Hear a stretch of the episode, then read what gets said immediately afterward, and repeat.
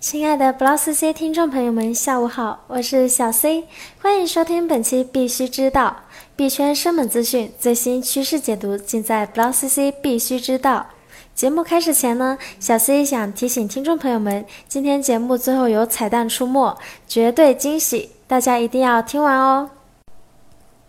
首先，我们还是照例来看下本周市场行情。本周市值前两百币种中，币币价上涨数达一百二十四个，下跌数为七十六个。币价翻倍的有国际房产链、比特文件和 VERI。当中，国际房产链翻了七倍，现时价格为人民币二点七零五四元。币价跳水百分之十以上的有 ONG、狗狗币和比特上帝。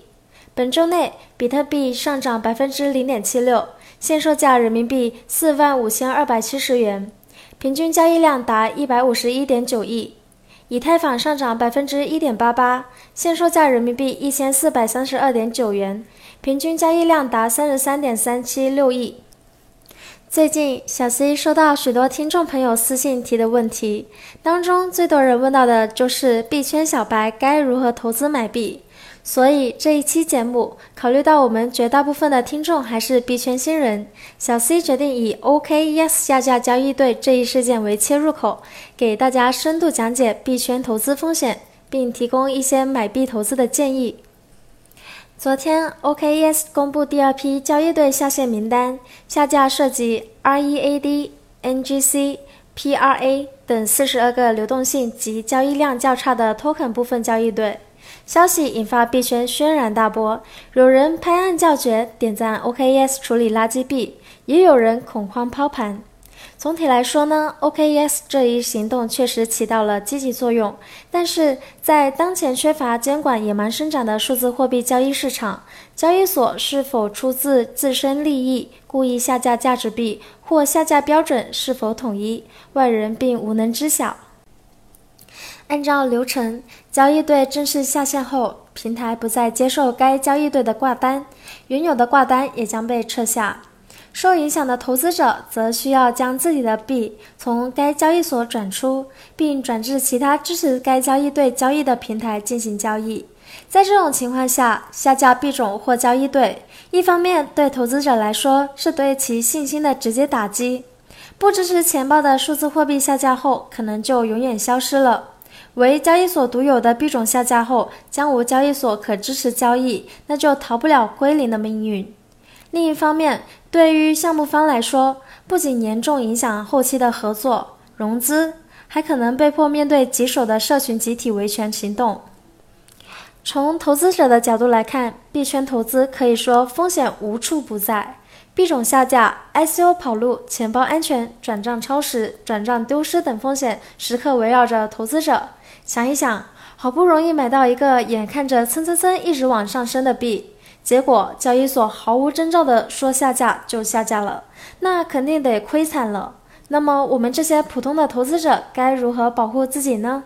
首先，毋庸置疑的是，投资者在买币之前就应该坚持价值投资，不碰空气币、甄别传销币。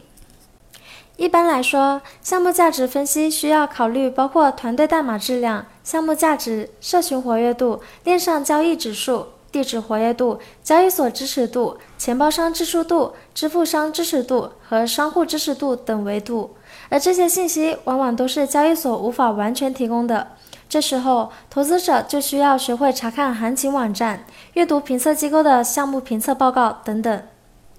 为此，作为区块链数字货币大数据分析平台，我们推出有 BlockCC 网站和 BlockCC App，专为币民提供免费的市场行情信息服务，让投资者一手掌握币圈动态，一眼看透项目黑与白。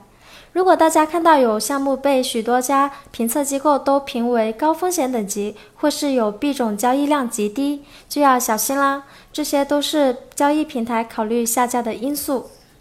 我们的节目也会持续关注一些负面新闻产生的币种，及时播报给我们的听众朋友们。这些有着严重技术漏洞、团队涉及欺诈、团队成员纠纷等问题项目，都是需要投资者提高警惕的。